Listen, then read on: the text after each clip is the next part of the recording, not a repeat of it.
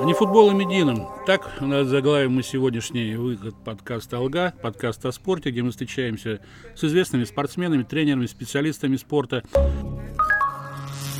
Но есть оперативный повод. 1 сентября стартовал очередной сезон континентальной хоккейной лиги, уже 12-й по счету, обещающий стать самым крутым в истории лиги. Почему? В очередном выпуске подкаста «Алга» мы постараемся найти тому объяснение. Ну, не секрет, Татарстане хоккей – спорт номер один, и все с нетерпением ждут начала хоккейного сезона.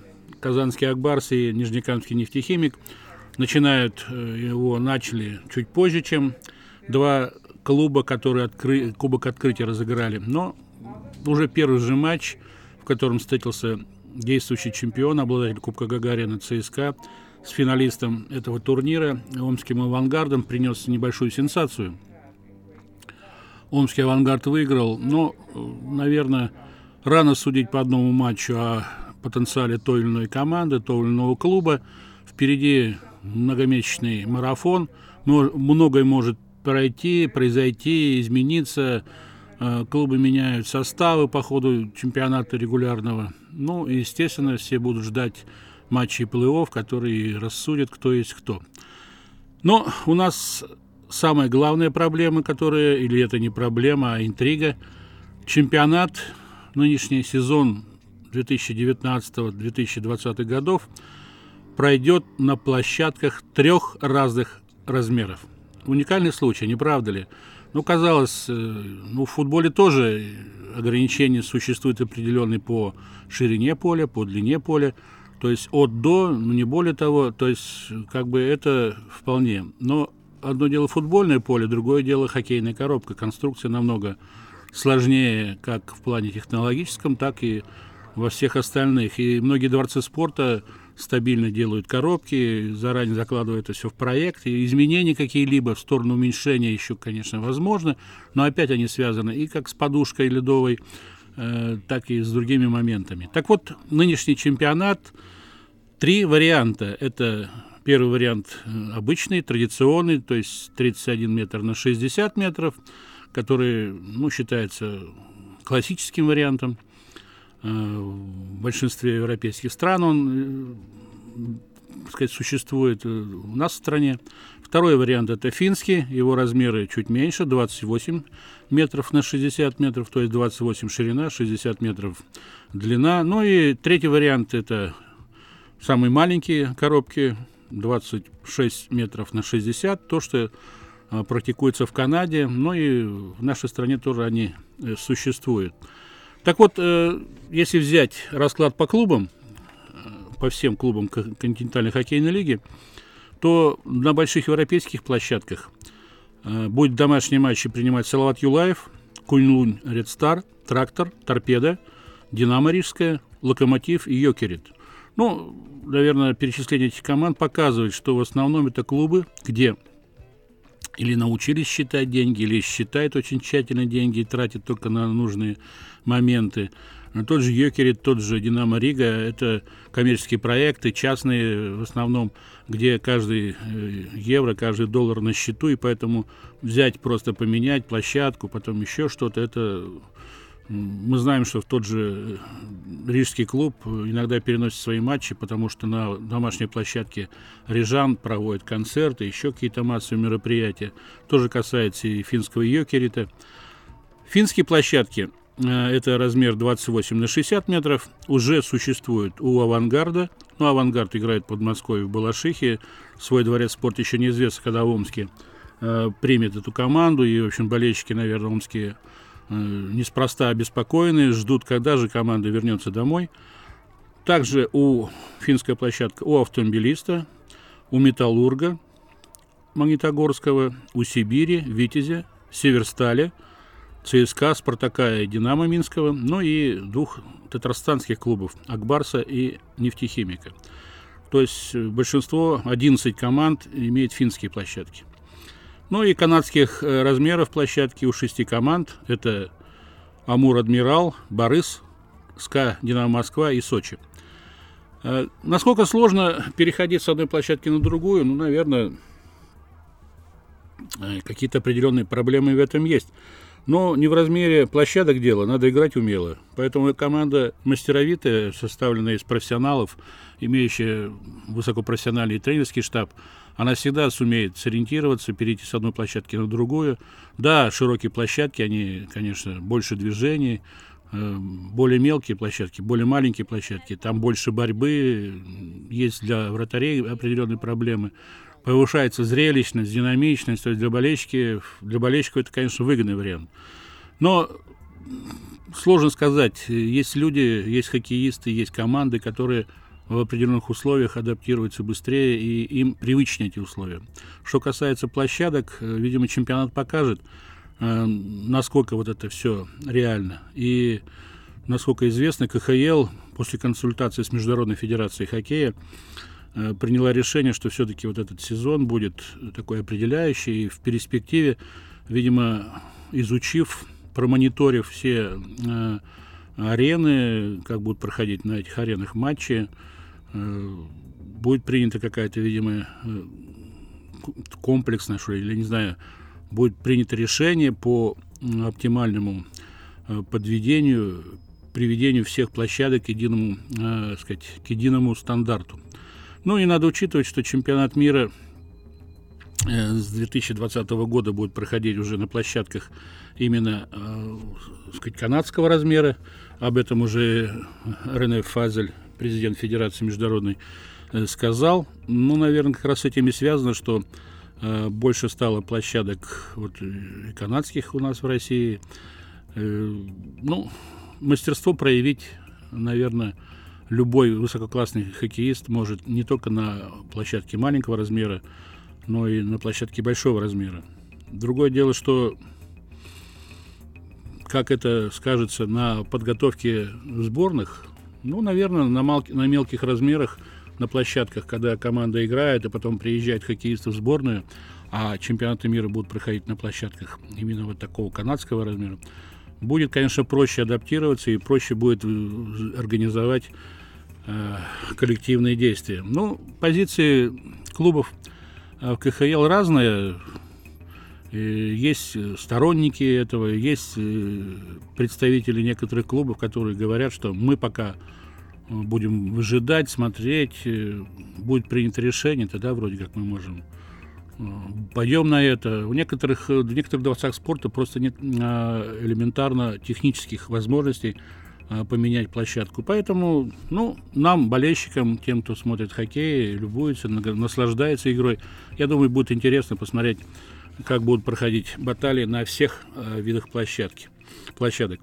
Ну, что касается общего уровня чемпионата, то у меня такое складывается впечатление, что все-таки э, чемпионат э, будет интересен э, еще и потому, что уровень команд выравнивается. То есть Уехала, отъехала из э, КХЛ часть легионеров достаточно сильных, и мне кажется, это как раз и позволит э, в перспективе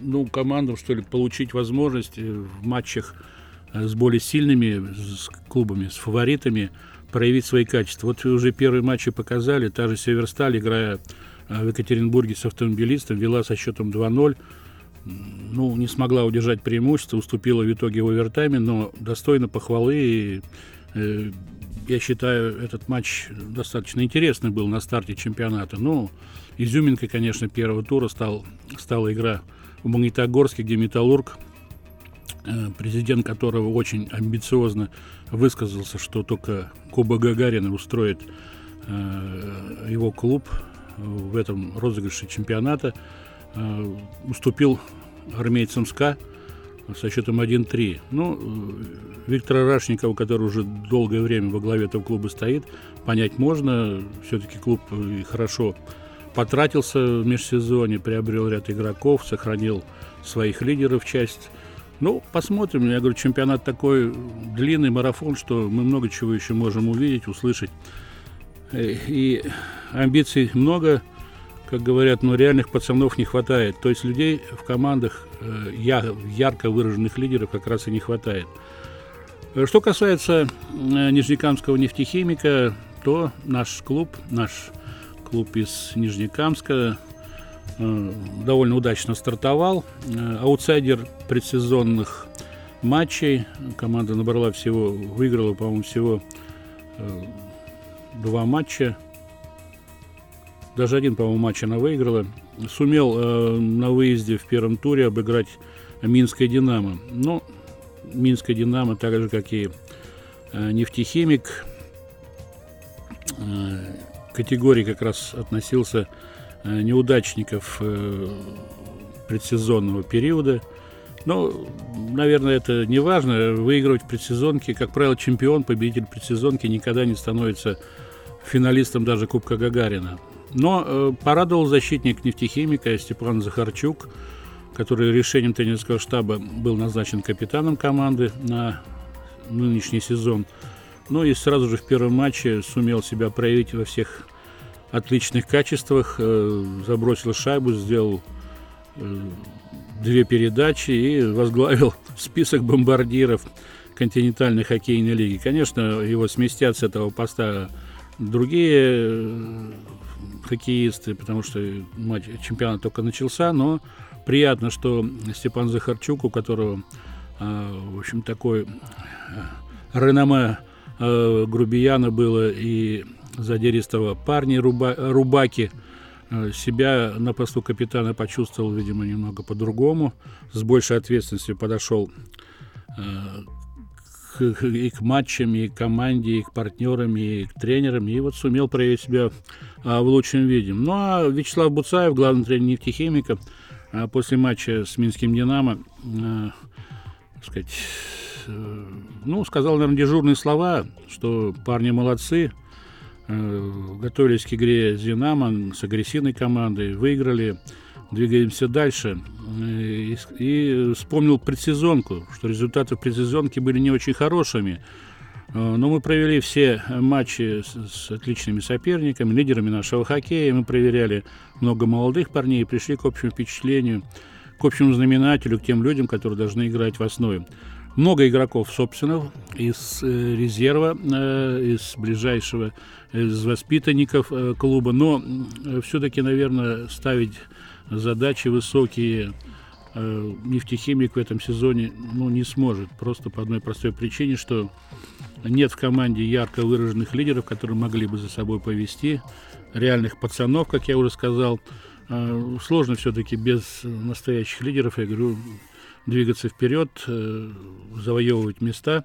А худо-бедно, но перед командой поставлена задача обязательно быть в плей-офф.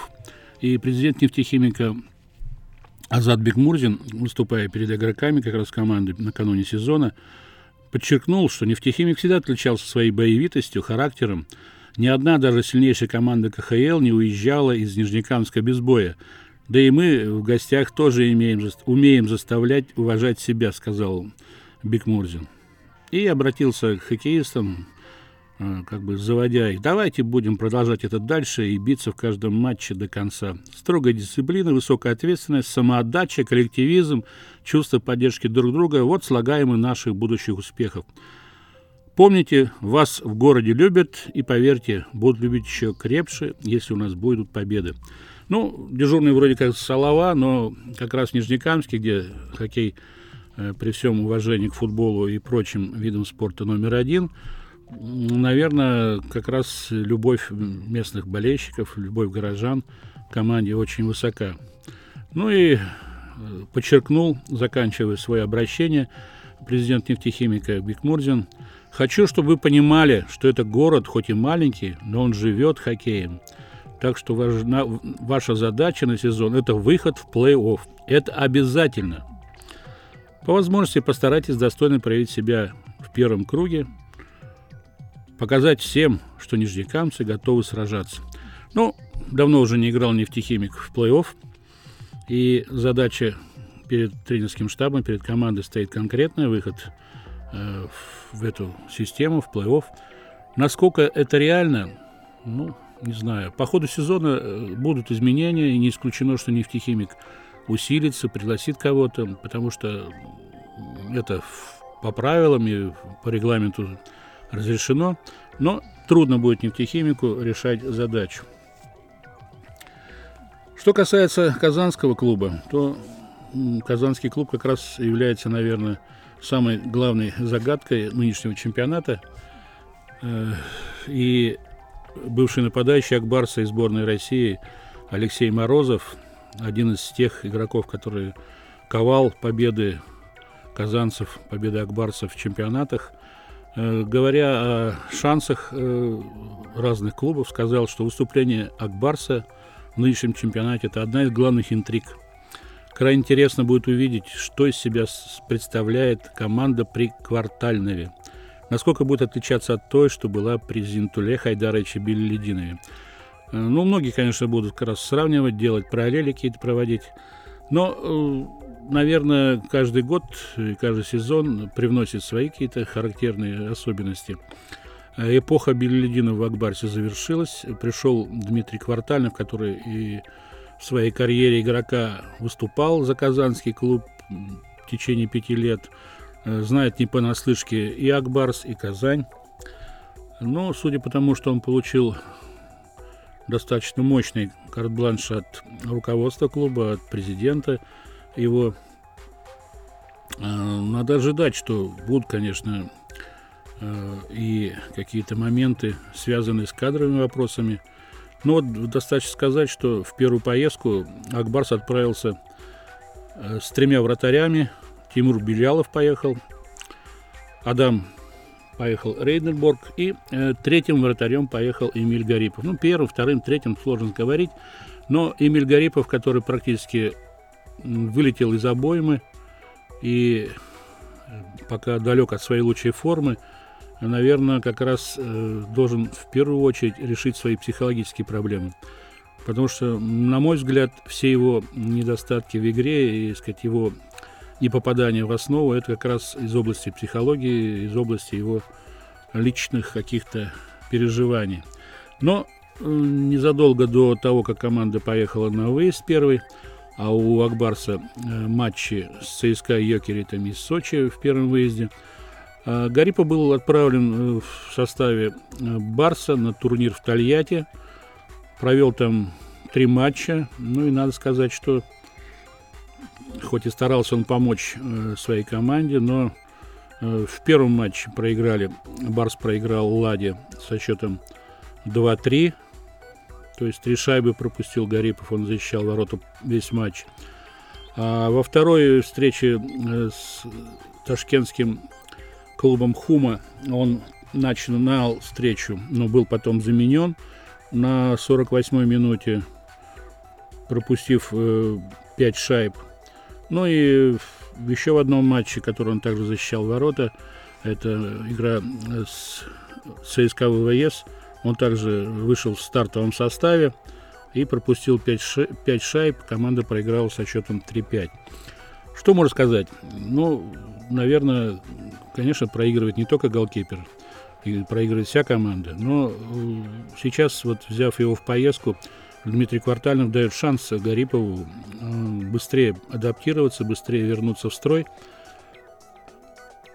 и вообще, если так судить, э, голкипер все-таки в команде это, наверное, правильно говорят, пол, пол успеха, половина успеха, 50% коллектива. Но вот первый же тур, э, например, показал э, в матче с, Северстали с автомобилистом ворота защищал Подъепольский, который в прошлом сезоне играл в составе казанского Акбарса. Он прошел очень отличную школу, и матч показал, что на самом деле Подъепольский, ну, как вратарь, ну, достаточно надежно играет, и к нему сложно предъявить претензии после этой игры. Э, что касается еще одного воспитанника э, казанского клуба, э, он защищал ворота питерского СКА в матче с Металлургом. Тоже интересный момент.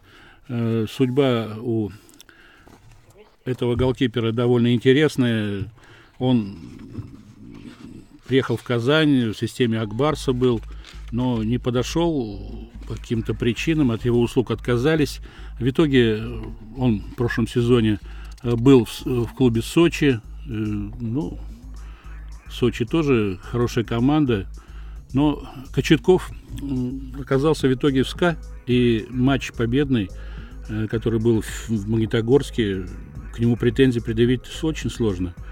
Он достаточно надежно сыграл, и его успех, вклад в победу достаточно весомый. Ну что ж, мы, конечно, вправе ожидать от нынешнего чемпионата и каких-то новых имен, и новых, э, новых, сказать, клубов, которые себе будут проявлять. Но у меня такое впечатление, что впору клонировать Куба Гагарина. Потому что Куба Гагарина один, а желающих выиграть его настолько много. Это и Восточной конференции, и Магнитогорский металлург, и Авангард, и э, Сибирь. Ну, что не клуб, то у каждого клуба желание победить. Поживем, увидим, но я думаю, что в любом случае нынешний чемпионат э, станет приятным украшением спортивной жизни не только России, но и ближайшего европейского зарубежья. И континентальная хоккейная лига действительно выходит на довольно качественный новый виток развития. И 12 сезон станет заметным событием в истории этого, этого так сказать, проекта. Это был подкаст «Алга», подкаст о спорте и его ведущий, редактор отдела спорта газеты Республики Татарстан Александр Медведев. Слушайте нас на сайте rt дефисонлайн.ру в рубрике «Подкасты», в приложении «Подкасты» соцсети ВКонтакте, на Яндекс Музыка, а также на iTunes в разделе «Спорт и отдых». Пишите отзывы, ставьте 5 звездочек. До свидания, до новых встреч.